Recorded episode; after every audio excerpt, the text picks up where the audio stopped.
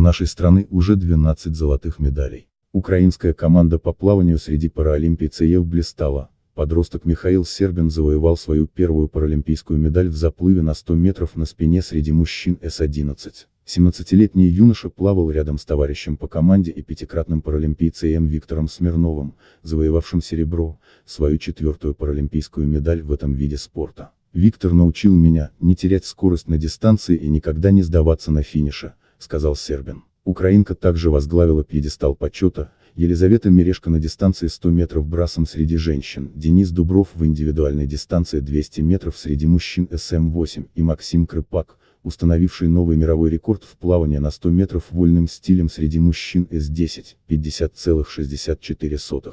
Делай ставки на спорт и поддерживай наших спортсменов.